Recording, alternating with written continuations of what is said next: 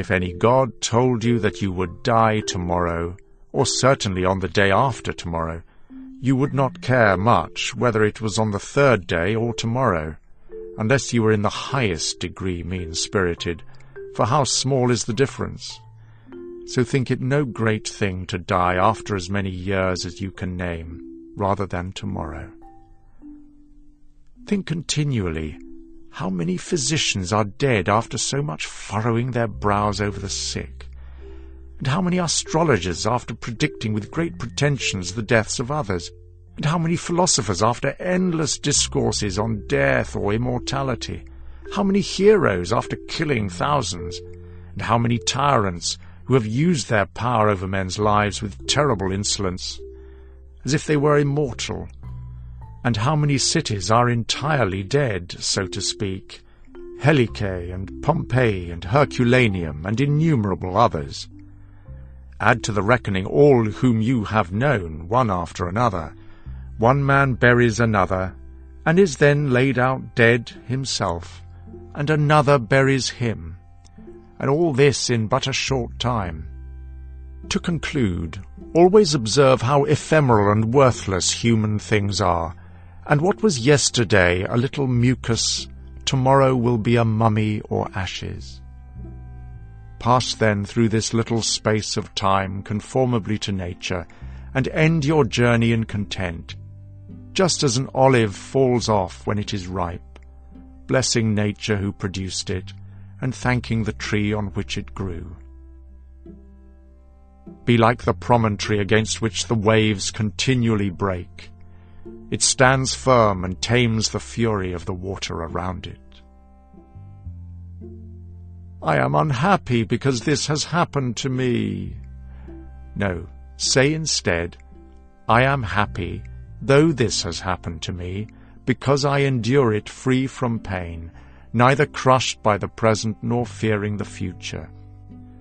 For such a thing as this might have happened to any man, but not every man would have endured it free from pain on such an occasion. Why then is that experience taken to be a misfortune any more than your ability to endure it is a good fortune? And do you in all cases call that which is not a deviation from man's nature a man's misfortune? And does a thing seem to you to be a deviation from man's nature when it is not contrary to the will of man's nature? Well, you know the will of nature. Will then this that has happened prevent you from being just, magnanimous, temperate, prudent, secure against inconsiderate opinions and falsehood? Will it prevent you from having modesty, freedom, and everything else, by the presence of which man's nature is fulfilled? Remember, too, on every occasion that leads you to vexation to apply this principle, not that this is a misfortune, but that to bear it nobly is good fortune. It is a vulgar but still a useful help towards contempt of death to pass in review those who have tenaciously stuck to life. What more, then, have they gained than those who have died early? Certainly they lie in their tombs somewhere at last. Cadicianus, Fabius, Julianus, Lepidus, or anyone else like them, who have carried out many to be buried and then were carried out themselves. Altogether the interval is small between birth and death, and consider with how much trouble, and in company with what sort of people, and in what a feeble body this interval is laboriously passed. Do not then consider life a thing of any value, for look to the immensity of time behind you, and to the time which is before you, another boundless space. In this infinity, then, what is the difference between him who lives three days and him who lives three generations? Always run the short way, and the short way is the natural one. Accordingly say and do everything in conformity with the soundest reason. For such a purpose frees a man from trouble and warfare and all artifice and ostentatious display. Book 5 In the morning when you feel unwilling to rise, Let this thought be present. I am rising to the work of a human being. Why then am I dissatisfied if I am going to do the things for which I exist, and for which I was brought into the world? Or have I been made for this, to lie in the bedclothes and keep myself warm? But this is more pleasant. Do you exist then for the sake of pleasure rather than action or exertion? Do you not see the little plants, the little birds, the ants, the spiders, the bees working together to put in order their own particular corners of the universe? And are you unwilling to do the work of a human being? And do you not make haste to do that which is your very nature to do? But it is necessary to take rest also. It is necessary. However, nature has fixed bounds to this too. She has fixed bounds both to eating and drinking, and yet you go beyond these bounds, beyond what is sufficient. By contrast, in your actions you stop short of what you can do. All this goes to show that you do not love yourself, or if you did, you would love your nature and her will. Those who love their own art, they exhaust themselves in working at them, without washing, without food. But you value your own nature less than the turner values the turning art, or the dancer the dancing art, or the lover of money values his money, or the vainglorious man his little glory.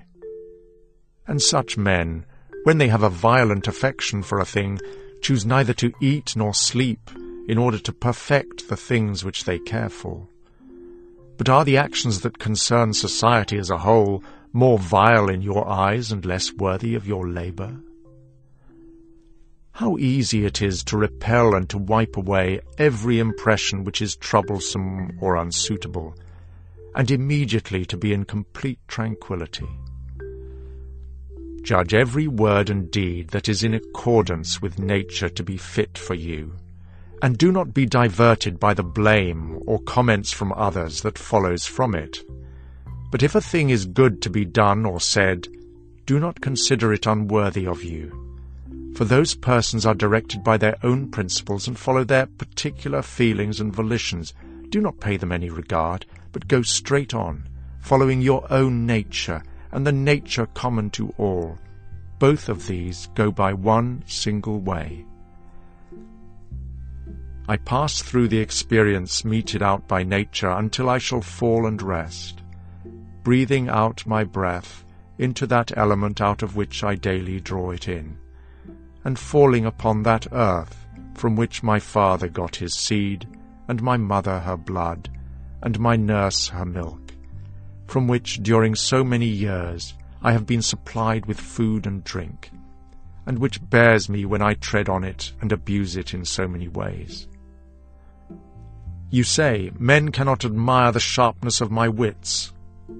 Be it so, but there are many other qualities of which you cannot say, nature has not given them form in me. Show those qualities, then, which are altogether in your power, sincerity, gravity, the ability to work hard, and to put aside pleasure, contentment with what you have, being happy with few things, benevolence, frankness, no love of superfluous tattle, magnanimity. Do you not see how many qualities you are immediately able to exhibit in which there is no excuse of natural incapacity and unfitness, and yet you still remain voluntarily below the mark? Or are you compelled, through being defectively furnished by nature, to moan and to be stingy and to flatter, and to find fault with your poor body and to try to please people, and to make great display of doing things, and to be so anxiety ridden. No, by the gods, but you might have been delivered from these things long ago. Only if in truth you can be charged with being rather slow and dull of comprehension, you must exert yourself about this also, not neglecting it, nor yet taking pleasure in your dullness. One man, when he has done a service to another, is ready to set it down to his account as a favour conferred. Another is not ready to do this, but still in his own mind he thinks of the man as his debtor, and he knows what he has done. A third, in a way, does not even know what he has done, but he is like a vine which has produced grapes, and seeks for nothing more once it has produced its own fruit. As a horse when he has run, a dog when he has tracked the game, a bee when it has made the honey, so a man when he has done a good act does not call out for others to come and see, but he goes on to another act, a vine goes on to produce again the grapes in season.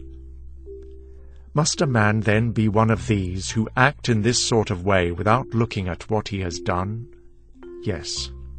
But this very thing is necessary, the observation of what a man is doing, for it may be said it is characteristic of the social animal to perceive that he is working in a social manner, and indeed to wish that his social partner also should perceive it. Well, it is true what you say, but you do not quite understand what is being said, and for this reason you will become one of those who mark up favours, of whom I spoke before.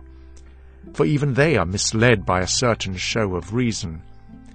But if you will choose to understand the meaning of what is said, do not fear that for this reason you will omit any action of social benefit. A Prayer of the Athenians Rain, rain, O dear Zeus, down on the ploughed fields of the Athenians and on the plains. In truth, we ought not to pray at all, or if we do, we ought to pray in this simple and noble fashion. Just as we must understand when it is said that Aesculapius prescribed to this man horse exercise, or bathing in cold water, or going without shoes, so we must understand it when it is said that the nature of the universe prescribed to this man disease or mutilation or loss or anything else of the kind. For in the first case, prescribed means something like this. He prescribed this for this man as a thing adapted to procure health. And in the second case, it means that which happens to, or suits, every man is fixed for him in a manner suitable to his destiny. For this is what we mean when we say that things are suitable to us. As the workmen say of squared stones in walls or pyramids, that they are suitable when they fit them to one another in some kind of clear-cut connection. For there is altogether one fitness, one harmony, and as the universe is made up out of all bodies to be such a body as it is, so out of all existing causes necessity or destiny is made up to be such a cause as it is. And even those who are completely ignorant understand what I mean, for they say, it, necessity or destiny, brought this to such a person. And if brought, also prescribed to him. Let us then accept these things as if they were prescribed to us, just as we accept what Aesculapius prescribes. Many, as a matter of course, even amongst his prescriptions, are disagreeable, but we accept them in the hope of health. Let the perfecting and accomplishment of the things which the common nature judges to be good be judged by you to be of the same kind as your health, and so accept everything which happens, even if it seems disagreeable, because it leads to this, to the health of the universe, and to the prosperity and felicity of Zeus. For he would not have brought on any man what he has brought, if it were not useful for the universe as a whole. Neither does the nature of anything, whatever it may be, cause anything which is not suitable to that which is directed by it. For two reasons, then, it is right to be content with what happens to you, the one, because it was done for you and prescribed for you, and in a way had reference to you, originally spun with a thread of your destiny from the most ancient causes, and the other because even that which comes to every individual in particular is to the power which administers the universe a cause of felicity and perfection, even of its very continuance. For the integrity of the whole is mutilated if you cut off anything whatever from the conjunction and the continuity either of its constituent parts or of its causes. And you do cut off something as far as it is in your power when you complain at your situation. Just this is in a way damaging to it. Do not be disgusted or discouraged or dissatisfied if you do not succeed in doing everything according to right principles. But when you do fail, return back again and be content if the greater part of what you do is consistent with our true nature, and love this to which you return, and do not return to philosophy as if she were a master, but act like someone with painful eyes who applies a bit of sponge and egg, or as another applies a plaster or a lotion.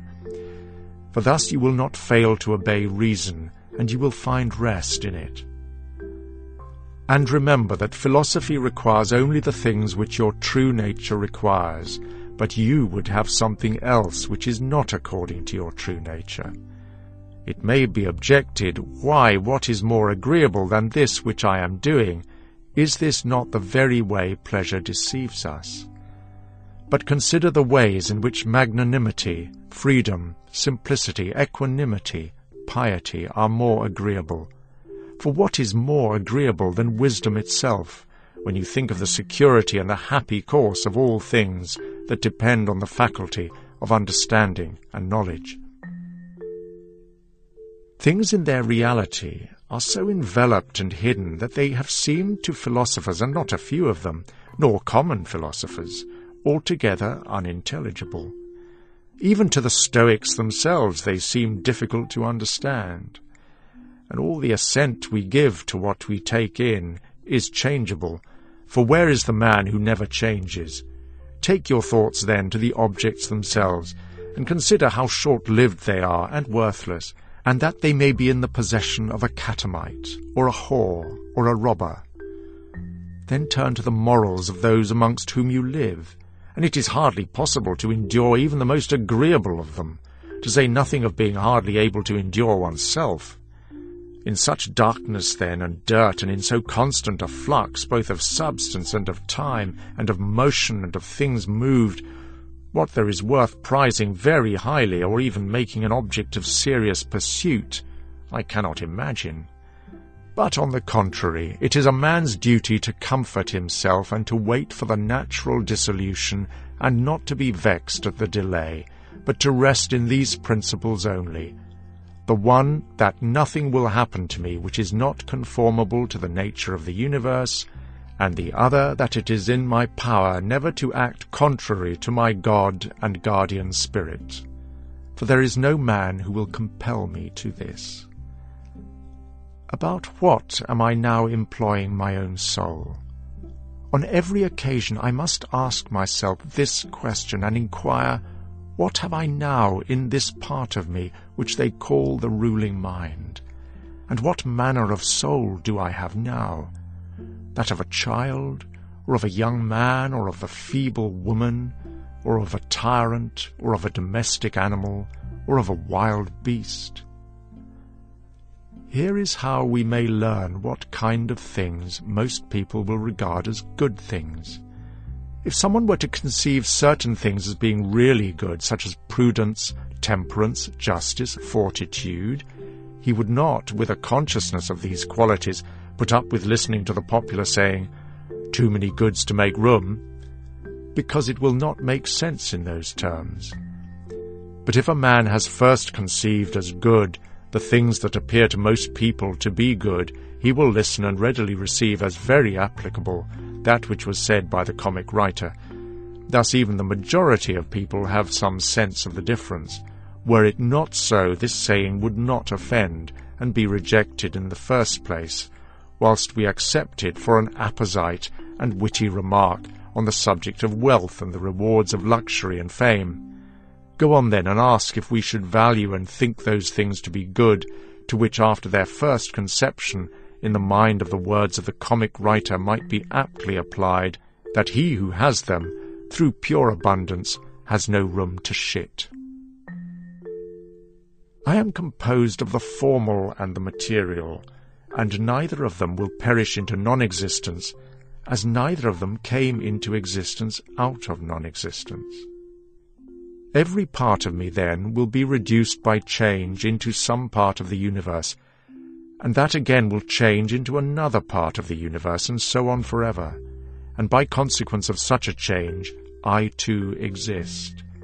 and those who begot me, and so on forever in the other direction. Nothing hinders us from saying this, even if the universe is administered according to appointed cycles of change. Reason and the reasoning art are self-defining powers, sufficient for themselves and for their own works. They move from an apt first principle, and they make their way to the end that is proposed to them. And this is the reason why such acts are named right acts, which word signifies that they proceed by the right road. None of these things ought to be called a man's, which do not belong to a man as a human being. They are not required of a man, nor does man's nature promise them, nor are they the means of man's nature attaining its end. Neither then does the end of man lie in these things, nor yet that which aids to the accomplishment of this end, and that which aids towards this end is that which is good. Besides, if any of these things did belong to man, it would not be right for a man to despise them and to set himself against them. Nor would a man be worthy of praise who showed that he did not want these things, nor would he who stinted himself in any of them be good, if indeed these things were good. But in fact, the more of these things a man deprives himself of, or of other things like them, or when he is deprived of any of them, the more patiently he endures the loss. In the same degree he is a better man. Such as are your habitual thoughts, such also will be the character of your mind. For the soul is dyed by thoughts. Dye it then with a continuous series of such thoughts as these. For instance, that where a man can live, there he can also live a good life. If he must live in a palace, well then he can also live a good life in a palace. Again, consider that each thing has been constituted for some purpose beyond itself, and towards this it is carried, and its end is in that towards which it is carried. And where the end is, there also is the advantage and the good of each thing. Now the good for the reasonable animal is society, community. For that we are made for society has been shown above. Is it not plain that the inferior exist for the sake of the superior? The things that have life are superior to those that do not have life, and of those that have life the superior are those that have reason. To seek what is impossible is madness, and it is impossible that the bad should not act according to how they are.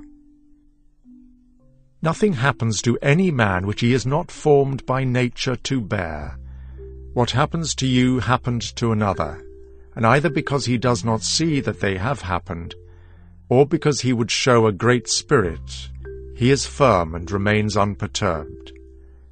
It is a shame, then, that ignorance and conceit should be stronger than wisdom. Things themselves do not touch the soul, not in the least degree, nor have they admission to the soul, nor can they turn or move the soul. But the soul turns and moves itself alone, and it consolidates the things that present themselves to it with whatever judgments it may think proper to make of those things. In one respect, man is the nearest thing to me, insofar as I must do good to men and endure them. But insofar as some people make themselves obstacles to my own business, man becomes one of the things that are indifferent to me, no less than the sun or wind or a wild beast. Now it is true that these may impede my action, but they are no impediments to my volition and disposition, which have the power of acting conditionally and changing. For the mind converts and changes every hindrance to its activity into an aid, and so that which is a hindrance to some activity is made a furtherance to it and that which is an obstacle on the road helps us on this road. Reverence that which is best in the universe. This is what makes use of all things and directs all things, and likewise reverence that which is best in yourself. This is of the same kind as that. For in yourself also, That which makes use of everything else is this, and your life is directed by this. That which does no harm to the state does no harm to the citizen. In the case of every appearance of harm, apply this rule. If the state is not harmed by this, neither am I harmed. If on the other hand the state is harmed, you must not be angry with him who does harm to the state, but show him where his error is. Think often about the rapidity with which things pass by and disappear, both the things which are and the things which are produced. For substance is like a river in a continual flow, and the activities of things are in constant change, and the causes work in infinite varieties, and there is hardly anything which stands still. And consider this which is near to you, this boundless abyss of the past and of the future, in which all things disappear. How then is he not a fool, who is puffed up with such things or plagued about them, and makes himself miserable? For they vex him only for a time, and a short time.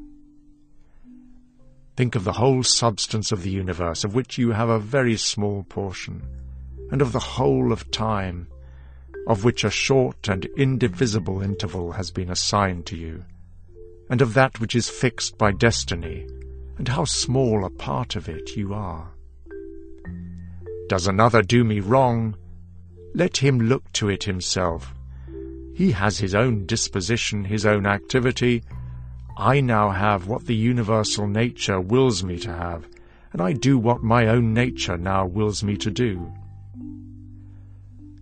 Let the part of your soul that leads and governs be undisturbed by the movements of the flesh, whether of pleasure or of pain, and let it not lose itself in them, but let it circumscribe itself and limit those feelings to the parts they affect.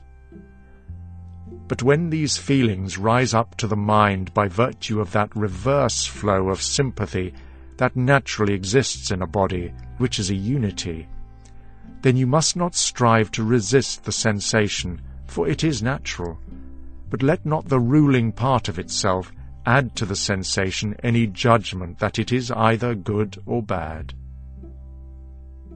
Live with the gods. And he does live with the gods, who constantly shows to them that his own soul is at ease with what is assigned to him, and that it fulfills all the wishes of the guardian spirit that Zeus has given as a portion of himself to every man for his guardian and guide and this is every man's understanding and reason. Are you angry with him whose armpits stink? Are you angry with him whose breath smells foul? What do you expect of him? He has such a mouth, he has such armpits. It is necessary that such an emanation must come from such things. But the man has reason, it will be said, and he is able, if he makes some effort, to discover where he causes offence.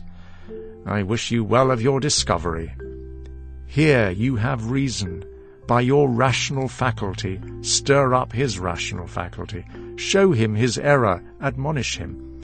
If he listens, you will cure him, and there is no need of anger. As they say, where there are neither declaiming actors nor whores. But why so? As you intend to live when you leave the world, so it is in your power to live while you are in it. If you are not permitted to do so, then get away out of life, yet in such a way as if you suffered no harm by it. The house is smoky, and I quit it. Why do you think that this is any problem? But so long as nothing of the kind drives me out, I remain a free individual, and no man shall hinder me from doing what I choose and I choose to do what is according to the nature of the rational and social animal. The intelligence of the universe is social. Accordingly, it has made the inferior things for the sake of the superior, and it has placed the superior in harmony with one another. You see how it has subordinated some creatures, coordinated others, and assigned to everything its proper portion, and has brought together the superior beings into concord with one another. How have you behaved hitherto to the gods, to your parents, brethren, children, teachers, to those who looked after your infancy, to your friends, kinsfolk, to your slaves? Consider if you have hitherto behaved to all in such a way that this may be said of you, that you never wronged a man in deed or word, and call to recollection how many things you have lived through and been able to endure, and that the history of your life is now complete and your service is ended. How much have you seen beauty? How many pleasures and pains have you disregarded? How much honour and glory have you spurned? And to how many unkind folk have you shown kindness? Why do unskilled and ignorant minds disturb him who has skill and knowledge? Well, what is the mind that has skill and knowledge? It is the mind that knows beginning and end, and knows the reason which pervades the world and administers the universe through all time by fixed periods or cycles. Soon, very soon, you will be ashes, or a skeleton, just a name, or not even a name. And any such name is but sound and echo. And the things which are much valued in life are empty and rotten and trifling, and like little dogs biting one another, and little children quarrelling, laughing, and then straightway weeping. But fidelity and modesty and justice and truth are fled, up to Olympus from the widespread earth. What then is there that still detains you here?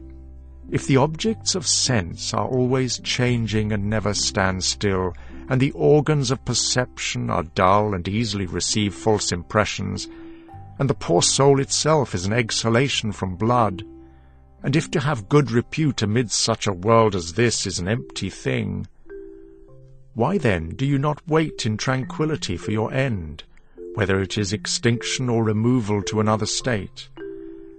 And until that time comes, what is required? Why, what else than to venerate the gods and bless them, and to do good to men, and to practice tolerance and self-restraint? But as to everything which is beyond the limits of our poor flesh and breath, to remember that this is neither your own, nor in your power, you can pass your life in an equable flow of happiness if you can go by the right way and think and act in the right way. These two things are common both to the soul of God and to the soul of man, and to the soul of every rational being, that they are not subject to external impositions, and to hold good to consist in the disposition to justice and the practice of it and in this to let your desire find its termination. If this is neither my own ill-doing, nor an effect of my own ill-doing, and the common good is not injured, why am I troubled about it? And what is the harm to the common good? Do not be carried along indiscriminately by what may come across in some people as a great loss, but give help to all according to your ability and their deserving, even if they should have sustained loss in matters which are indifferent. On the other hand, do not take such a felt loss to be necessarily a real loss, which is a bad habit of thinking. But just as the old man in the play, when he leaves, asks for the return of his foster child's top, whilst remembering that it is merely a top, so also should you in this case when you are crying out to the people on your public platform, Have you forgotten, man, what these things are worth? Oh, yes, but they are objects of great concern to these people. Will you then be made a fool as well? I was once a fortunate man, but I lost it I know not how. But good fortune is something you assign yourself, and a good fortune is a good disposition of the soul, good emotional responses, good actions. Book 6 The substance of the universe is obedient and compliant, and the reason which governs it has in itself no cause for doing evil, for it has no malice, nor does it do evil to anything, nor is anything harmed by it. But all things are made and perfected according to this reason. So long as you are doing your duty, let it make no difference to you whether you are cold or warm, nor whether you are drowsy or satisfied with sleep, nor whether ill spoken of or praised, nor whether dying or doing something else. For this act by which we die is still one of the acts of life. It is sufficient then in this act also if we can do well what we have before us. Look within do not let the particular quality or value of anything escape you. All existing things soon change, and they will either be reduced to vapour, if indeed all material experience is one, or they will be dispersed into atoms. The governing reason knows what its own disposition is, and what it does, and on what material it works.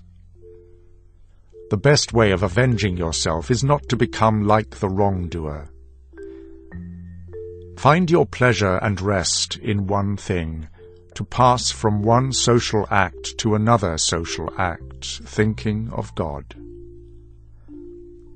The ruling principle of the mind is that which rouses and turns itself, and while it makes itself such as it is and such as it wills to be, it also makes everything that happens appear to itself to be such as it wills. Every single thing is accomplished in conformity to the nature of the universe, for certainly it is not in conformity to any other nature that each thing is accomplished, either a nature which externally comprehends this, or a nature which is comprehended within this nature, or a nature external and independent of this. The universe is either a confusion and a complex network of things, and a dispersion into atoms, or it is unity and order and providence. If then it is the former, why do I desire to tarry in a fortuitous combination of things and such a disorder? And why do I care about anything other than how I shall at last become earth? And why am I disturbed? for the dispersion of my elements will happen whatever I do. But if the other supposition is true, I venerate and I am firm, and I trust in him who governs. When circumstances drive you into some kind of disturbed state, quickly return to yourself and do not continue out of tune longer than the compulsion lasts, for you will have more mastery over the harmony by continually recurring to it. If you had a stepmother and a mother at the same time, you would be dutiful to your stepmother, but still you would constantly return to your mother. Let the court and philosophy now be to you stepmother and mother. Return to philosophy frequently and take your rest in her. Thereby what you are faced with in the court will appear to you tolerable, and you will appear tolerable in the court. When we have meat before us and other eatables, it is a good idea to take in, as a felt impression, the knowledge that this is the dead body of a fish, and this is the dead body of a bird or of a pig, and again that this Falernian wine is only a little grape juice, and this purple robe some sheep's wool, dyed with the blood of a shellfish. And in the carnal act, that it is no more than the rubbing of a membrane and an emission of mucus. Such felt knowledge reaches well to the core of a thing, and to penetrate through it, to see what kind of thing it is. Just in the same way ought we to act all through life, and where there are things which appear most worthy of our approbation, we ought to lay them bare and look at their worthlessness and strip them of all the words by which they are exalted. For outward show is a wonderful perverter of the reason, and when you are most sure that you are employed about things worth doing, it is then that it cheats you most. Consider, for example, what Crates said of Xenocrates himself. Most of the things which the multitude admire may be classed as objects of the most general kind, held together by cohesion such as stones or wood, or natural organization like fig trees, vines, olives. Those that are admired by men who are a little more reasonable come under the heading of things which are held together by a living principle, as flocks or herds. Those which are admired by men who are still more instructed are the things which are held together by a rational soul. Not, however, a universal soul, but rational so far as it is a soul skilled in some art, or expert in some other way but one who values the rational nature of the soul, a soul universal and fitted for political life, regards nothing else except this. And above all things he keeps his soul in a condition and in an activity conformable to reason and social life, and he cooperates to this end with those who are of the same kind as himself. Some things are hurrying into existence, and others are hurrying out of it. And of that which is coming into existence, part is already extinguished. Motions and changes are continually renewing the world, just as the uninterrupted course of time is always renewing the infinite duration of ages. In this flowing stream, then, on which there is no abiding, what is there of the things which hurry by, on which a man would set a high price? It would be just as if a man should fall in love with one of the sparrows which fly by, but it has already passed out of sight. Something of this kind is the very life of every man, like the exhalation of vapour from the blood and the respiration of the air. For such as it is to have once drawn in the air and to have given it back, which we do every moment, just the same is it with the whole power of breathing, which you received at your birth but yesterday or the day before, and which you must give back to the element from which you first drew it. Neither transpiration, as in plants, nor respiration, as in domesticated animals and wild beasts, is a thing to be valued, nor is the receiving of sense impressions, nor being pulled about by desires as puppets by strings, nor assembling in herds, nor being nourished by food, which is no more to be valued than the act of eliminating the useless part of our food. What then is to be valued? To be received with clapping of hands? No. Neither must we value the clapping of tongues, for the praise which comes from the public is just that, a clapping of tongues. Suppose then that you have given up this worthless thing called fame, what remains that is of value? It is, in my opinion, to move or to restrain yourself in conformity with your own constitution, to which end all employments and arts lead. For every art aims at this, that the thing which has been made should be adapted to the work for which it has been made. And both the vine planter who looks after the vine, and the horse breaker, and he who trains the dog, seek this end. And then what is the aim to which the education and the teaching of youth aspires? So if this sense of true value is well established, you will not seek anything else. Will you not then cease valuing a mass of other things as well? The alternative is not to be free, nor sufficient in your own happiness, nor dispassionate. You will needs be envious, jealous, and suspicious of those who can take away those things and plot against those who have that which you value. Of necessity a man must be altogether in a state of perturbation who wants any of these things, besides which he must often find fault with the gods.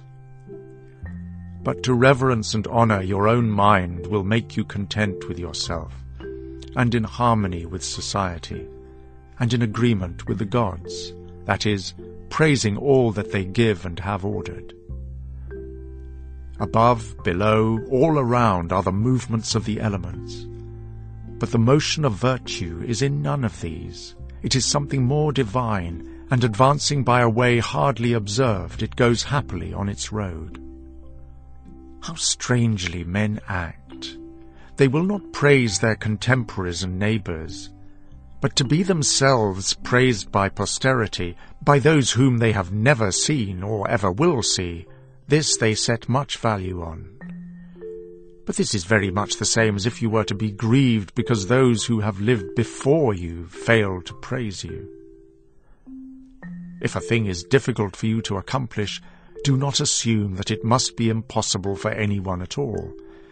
But bear in mind that if a thing is humanly achievable and conformable to his nature, that this can be attained by yourself as well. In a bout at the gymnasium, suppose that a man has caught you with his nails, or by a clash of heads has inflicted a wound. Well, we neither show signs of vexation, nor are we offended, nor do we suspect him afterwards as a treacherous fellow. And yet we are on our guard against him, not as an enemy, nor yet with suspicion, but we quietly get out of his way. Something like this let your behaviour be in all the other parts of life. Let us overlook many things in those who are like antagonists in the gymnasium. For it is in our power, as I said, to get out of the way, and to have no suspicion nor hatred. If any man is able to convince me and show me that I do not think or act right, I will gladly change, for I seek the truth by which no man was ever injured. The injury is in abiding in one's error and ignorance. I do my duty. Other things trouble me not, for they are either things without life, or things without reason, or things that have taken the wrong way and know not the right way. As to animals which have no reason, since you have reason and they have none, make use of them, and in general all things and objects, with a generous and liberal spirit. Towards human beings, as they do have reason, behave in a social spirit, and on all occasions call on the gods, and do not perplex yourself about the length of time that you shall have for this, for even three hours so spent are sufficient. Alexander the Macedonian and his groom were brought by death to the same state. For either they were received among the same seminal principles of the universe, or they were alike dispersed into atoms. Consider how many things in the same indivisible moment of time take place in each of us, things which concern the body and things which concern the soul.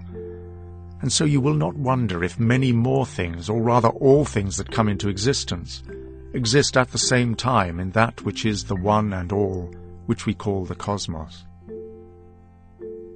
If any man should propose to you the question how the name Antoninus is written, would you utter each letter with a hoarse roar?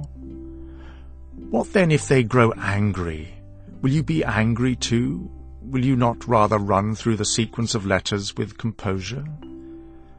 Just so then in this life also remember that every duty is made up of various actions.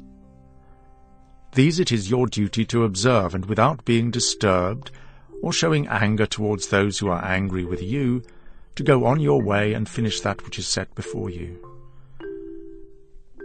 How cruel it is not to allow men to strive after the things which appear to them to be in their own interests and profitable to them and yet in a way you do not allow them to do this when you are vexed because they do wrong.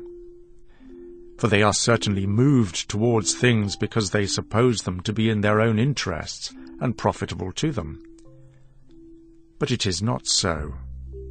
Teach them, then, and show them without being angry. Death is a relief from sense impressions, from the pulling of the strings that move the appetites from the discursive movements of the thoughts, and from service to the flesh. It is shameful for the soul to be first to give way in this life, when your body does not give way. Take care that you are not made into a Caesar, that you are not dyed with this dye, for such things happen. Keep yourself then simple, good, pure, serious, free from affectation, a friend of justice, a worshipper of the gods, kind, affectionate, strenuous in all your proper work. Strive to continue to be such as philosophy wished to make you. Reverence the gods and help men. Life is short. There is only one fruit of this earthly life, a pious disposition and social action.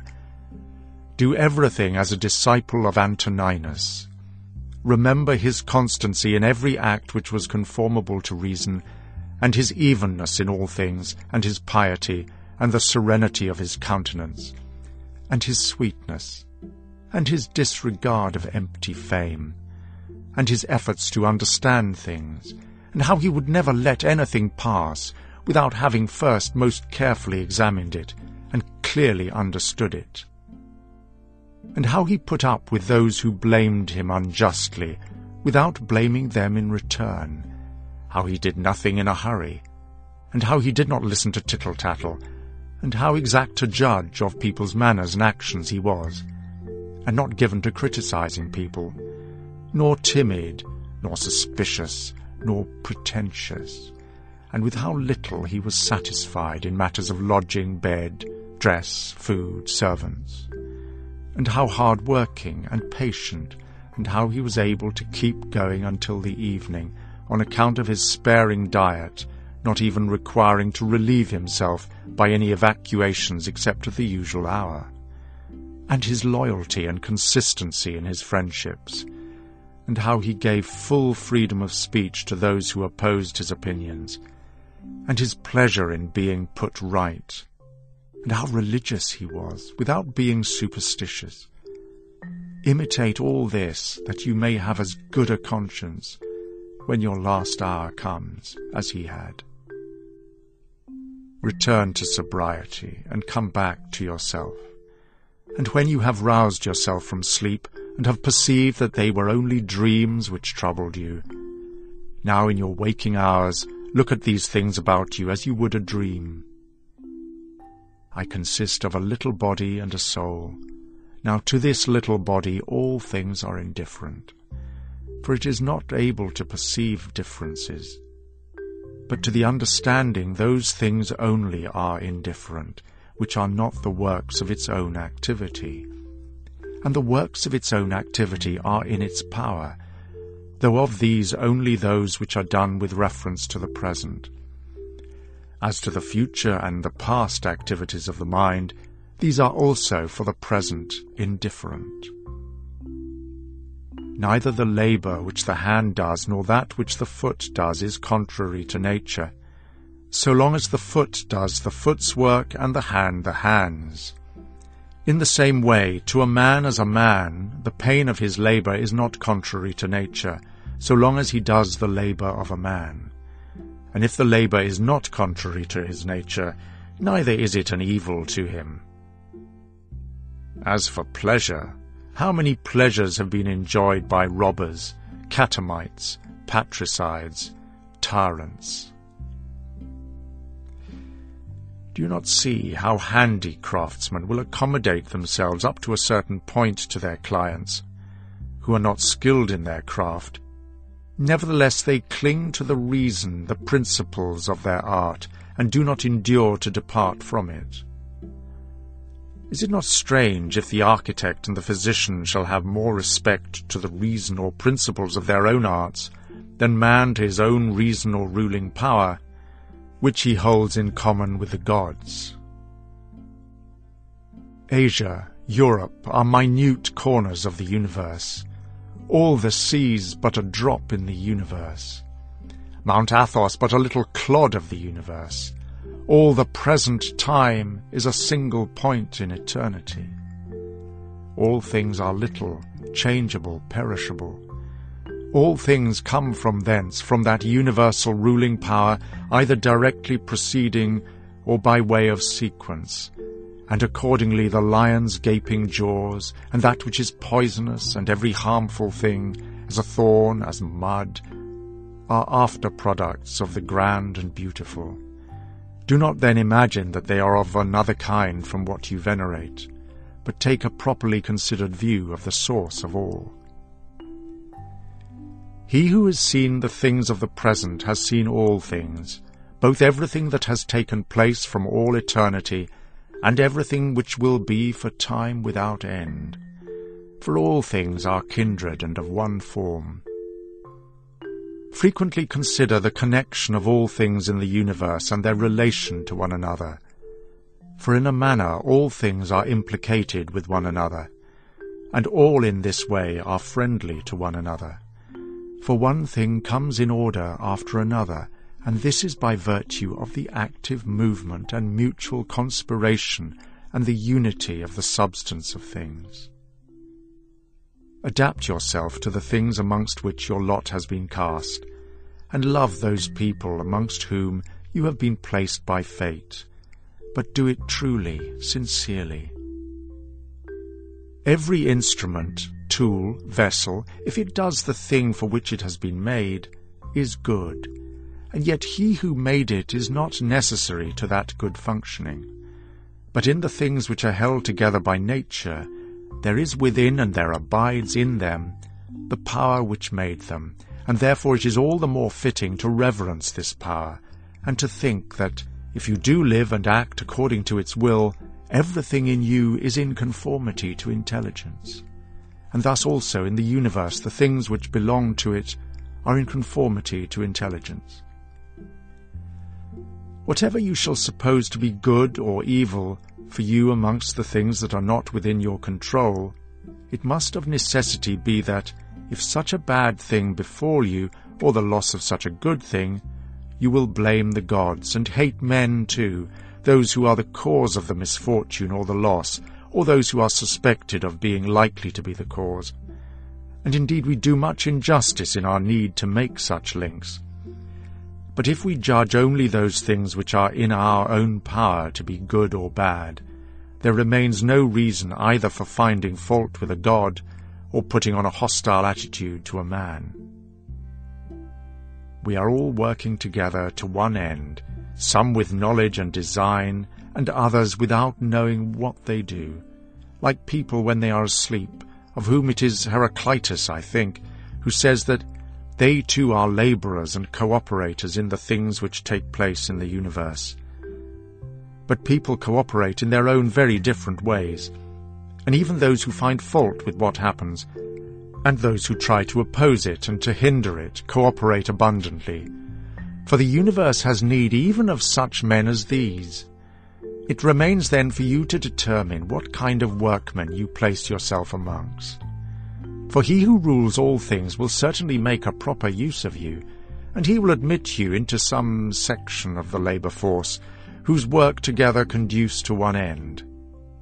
Only avoid such a part as that of the mean and ridiculous verse in the comedy, which Chrysippus speaks of. Does the sun undertake to do the work of the rain, or Aesculapius the work of the fruit-bearer, the earth? And how is it with respect to each of the stars? Are they not different, and yet they work together to the same end? If the gods have given consideration to me and to the things that must happen to me, they will have considered for my benefit, for it is not easy even to imagine a deity without forethought. And as to doing me harm, why should they have any desire towards that? For what advantage would result from this, whether to themselves or to the general good, which is the special object of their providence.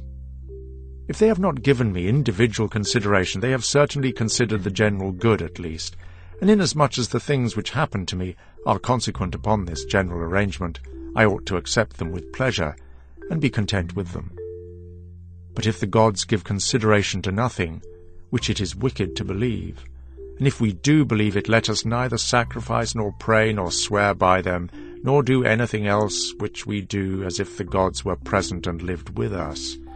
But if the gods do consider none of the things which concern us, I can at least take consideration for myself, and I shall look to that which is most useful, and that is most useful to a man which is conformable to his own constitution and nature.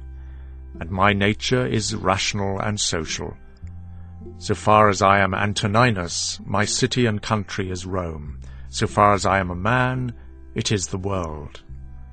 The things then which are useful to these cities are alone useful to me. Whatever happens to the individual person is good for the universe as a whole. This is apparent enough. But if you observe further, you will observe this also as a general truth, that whatever is profitable to the individual is profitable also to others, though the word profitable should be taken here in its common meaning, as applied to things that are what we should call indifferent. As it happens to you in the amphitheatre and such places, that the continual sight of the same things and the general uniformity of the spectacle becomes wearisome, so it is in the whole of life. For all things above, below, are the same and come from the same conditions. How much longer, then? Be continually mindful of all the kinds of men and of all kinds of pursuits and of all nations that are now dead, till your thoughts come down even to Philistion, and Phoebus, and Origanion. Now turn your thoughts to the other kinds of men. To that place then we too must remove, where there are so many great orators, and so many noble philosophers, Heraclitus, Pythagoras, Socrates, so many heroes of former days, and so many generals after them, and kings.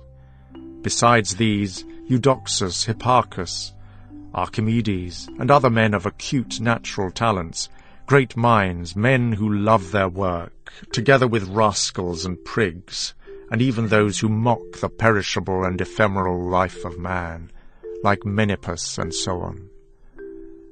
As to all of these, consider that they have long been in the dust.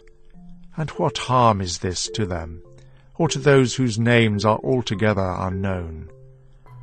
One thing here is worth a great deal, to pass your life in truth and justice with a benevolent disposition even to liars and unjust men. When you wish to delight yourself, think of the virtues of those who live with you. For instance, the ceaseless activity of one, the modesty of another, the liberality of a third, and some other good quality of a fourth, for nothing delights so much as the exemplification of the virtues when they are exhibited in the morals of those who live with us, and the more abundantly they present themselves, so much the better. So keep these examples before you. You are not dissatisfied, I suppose, because you weigh only so many pounds and not three hundred. Do not be dissatisfied, then, that you must live only so many years and not more, for as much as you are satisfied with the amount of substantial matter that has been assigned to you, likewise be content with the time. Do what you can to persuade. If people remain unpersuaded, act anyway when the principles of justice lead that way. If, however, someone using force stands in your way, then change direction, be content and tranquil, and employ the hindrance towards the exercise of some other virtue. Remember that your effort was always subject to conditions, that you did not imagine you could do the impossible. What then did you look for? A purpose qualified by conditions. And this object you have attained. What was proposed is accomplished. What is your own true good? He who loves fame considers it to lie in another man's reactions, and he who loves pleasure his own sensations. But he who has understanding considers his own acts to be his own good. It is in our power to have no opinion about a thing, and not to be disturbed in our soul, for things in themselves have no natural power to form our judgments. Accustom yourself to attend carefully to what is said by another, and as much as it is possible enter into the speaker's mind. That which is not good for the swarm, neither is it good for the bee. If sailors abused the helmsman or the sick the doctor, is there anybody else they would listen to? How else could the helmsman secure the safety of those in the ship, or the doctor the health of those whom he attends? How many with whom I came into the world are already gone out of it? Appearances to the jaundiced, honey tastes bitter, and to those bitten by mad dogs, water causes fear, and to little children, a ball is a fine thing. Why then am I angry? Do you think that a false opinion has less power than the bile in the jaundiced, or the poison in him who is bitten by a mad dog? No one will hinder you from living according to the reason of your own nature. Nothing will happen to you contrary to the reason of universal nature. What kind of people are they whom men wish to please, and for what objects, and by what kinds of actions? How soon will time cover all things, and how many things it has covered already? Book 7 What is evil? It is that which you have often seen, and in the face of any and every occasion keep this in mind, that it is what you have often seen before. Everywhere up and down you will find the same things, with which the old histories are filled, those of ancient times and those of our own day. Cities and houses are filled with them, even now. There is nothing new. All things are familiar, all things are short-lived. How can our living principles become deadened unless the mental impressions which correspond to them are extinguished? But it is in your power continuously to fan these thoughts into a flame. I can form for myself the judgment I ought to have of anything that comes to my attention, and if this is so, why am I disturbed? Things external to my mind have no necessary impact upon it at all. Let this be your state of mind, and you stand upright. To recover your life is in your power. Look at things again as you used to look at them, for in this consists the recovery of your life. The idle swank of a parade, plays on the stage, flocks of sheep, herds of cows, mock fighting, a bone thrown to little dogs, bits of bread cast into fish ponds, ants labouring and burden carrying, frightened little mice running about, puppets pulled by strings. In the midst of all such things, your duty is to show good humour and not a superior air. To understand, however, that every man is worth just so much as the things about which he busies himself are worth. In discourse you must attend to what is said, and in every movement you must observe what is going on. In the latter case you should watch carefully the meaning of what is being said. In the former case, see immediately to what end that movement refers. Is my understanding sufficient for this or not? If it is sufficient, I use it for the work as an instrument given to me by universal nature. But if it is not sufficient, then either I retire from the work and give way to him who is able to do it better, unless there be some reason why I ought not to do so, or I do it as well as I can, taking to help me the man who with the aid of my ruling principle can do what is now fit and useful for the general good. For whatsoever, either by myself or with another, I can do, ought to be directed to this aim only, to that which is useful and well suited to society as a whole. How many, after being celebrated by fame, have been given up to oblivion? And how many who have celebrated the fame of others have long been dead. Be not ashamed to be helped, for it is your business to do your duty like a soldier in the assault on a town. How then, if being lame you cannot mount up on the battlements alone, but with the help of another it is possible? Let not future things disturb you, for you will come to them, if it shall be necessary, having with you the same reason which you now use for present things.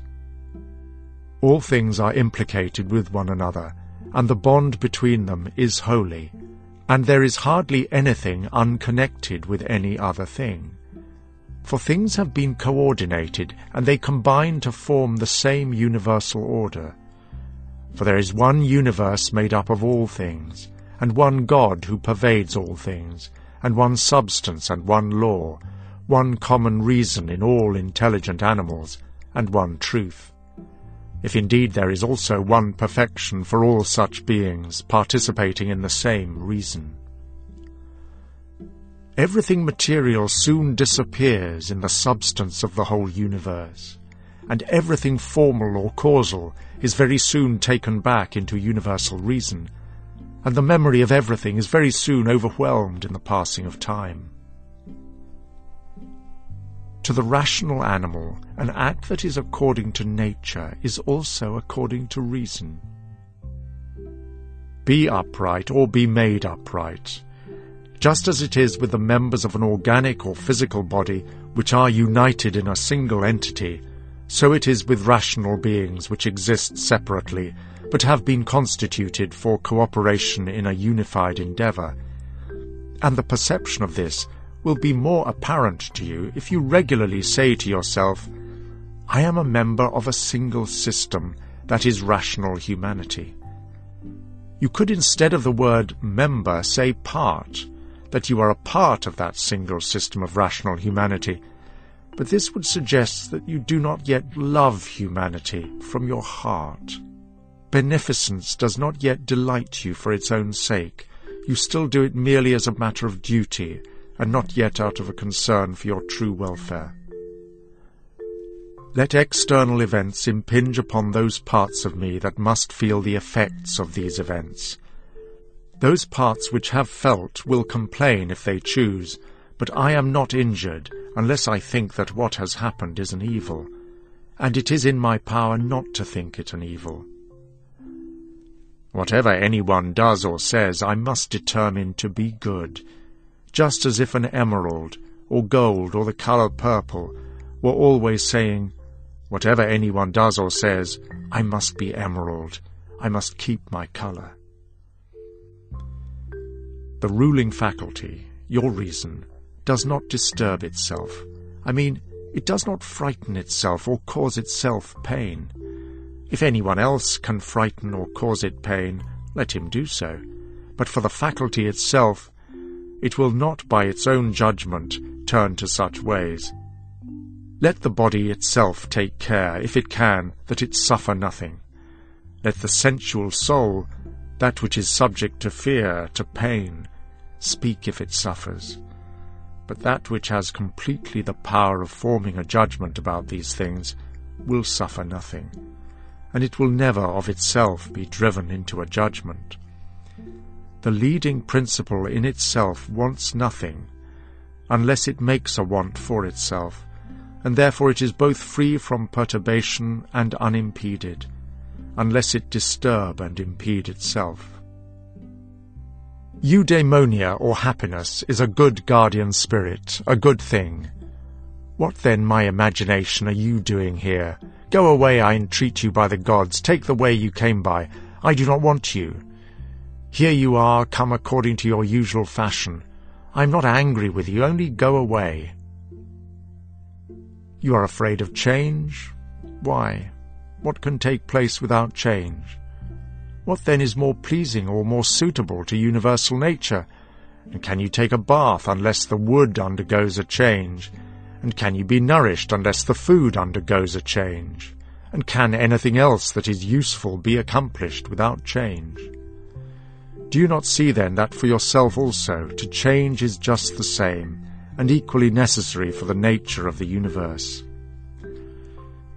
Through the universal substance as through a furious torrent all bodies are carried, being by their nature united with and cooperating with the whole, as the parts of our body do with one another. How many a Chrysippus, how many a Socrates, how many an Epictetus, has time already swallowed up? And let the same thought arise in you with reference to every man and thing. One thing only troubles me, lest I should do something which the constitution of humanity does not allow, or in a way which it does not allow, or something that it does not allow at present. Fast approaching is the time when you will have forgotten all things. Fast approaching is the time when all things will have forgotten you.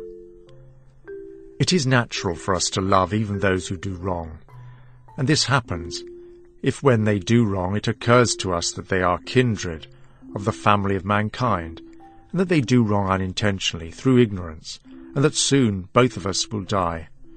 and above all that the wrongdoer has done us no harm, for he has not made our ruling faculty worse than it was before.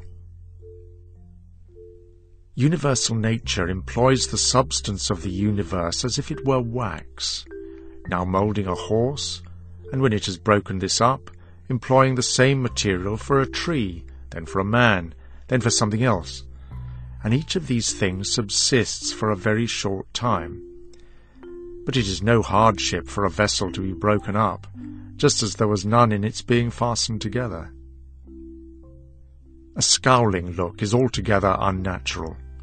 When it is often assumed, the result is that all comeliness dies away, and at last is so completely extinguished that it cannot be again lighted up at all. Try to conclude from this very fact that such an expression is contrary to reason. If even the perception of doing wrong shall depart, what reason is there for living any longer? Nature, which governs the whole, will soon change all things that you see, and out of their substance will make other things, and again other things from the substance of them, in order that the world may be ever new. When a man has done you any wrong, immediately consider what idea of good or evil has brought him to do wrong. When you have seen this, you will pity him and will neither wonder nor be angry. Either you yourself think the same thing to be good that he does, or at least something similar, in which case it is your duty to pardon him. Or if you do not think such things to be good or evil, you will more readily be well disposed to one who is in error.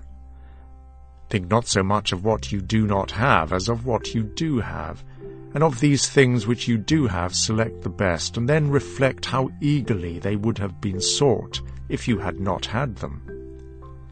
At the same time, however, Take care that you do not, through being so pleased with them, accustom yourself to overvalue them, so as to be disturbed if ever you should not have them. Retire into yourself. The rational principle which rules has this nature, that it is content with itself when it does what is just, and so secures tranquillity. Wipe out the fantasizing imagination Stop the pulling of the strings from idle impulses. Confine yourself to the present. Understand well what is happening, either to you or to another. Distinguish between the causal and the material nature of the event. Think of your last hour. Let the wrong which is done by someone stay there where the wrong was done. Direct your attention to what is said. Let your understanding enter into the things that are being done, and who are doing them. Delight in simplicity and modesty, and in being indifferent towards the things that lie between virtue and vice. Love mankind, follow God. Democritus says, All else is subject to the law of convention, only the elements are absolute and real. But for you it is sufficient to remember that law rules all. About death. Whether it is a dispersion or a resolution into atoms or annihilation, it is either extinction or change. About pain. The pain which is intolerable carries us off, but that which lasts a long time is tolerable, and the mind maintains its own tranquillity by retiring into itself, and the ruling faculty, your reasoning mind, is not itself damaged by pain. As for the parts which are harmed by pain, let them offer their opinion about it if they can. About fame. Look at the minds of those who seek fame. Observe what they are, and what kind of things they avoid, and what kind of things they pursue and consider that just as drifts of sand piled on one another hide earlier drifts of sand, so in one's life the events which go before are soon covered by those which come after.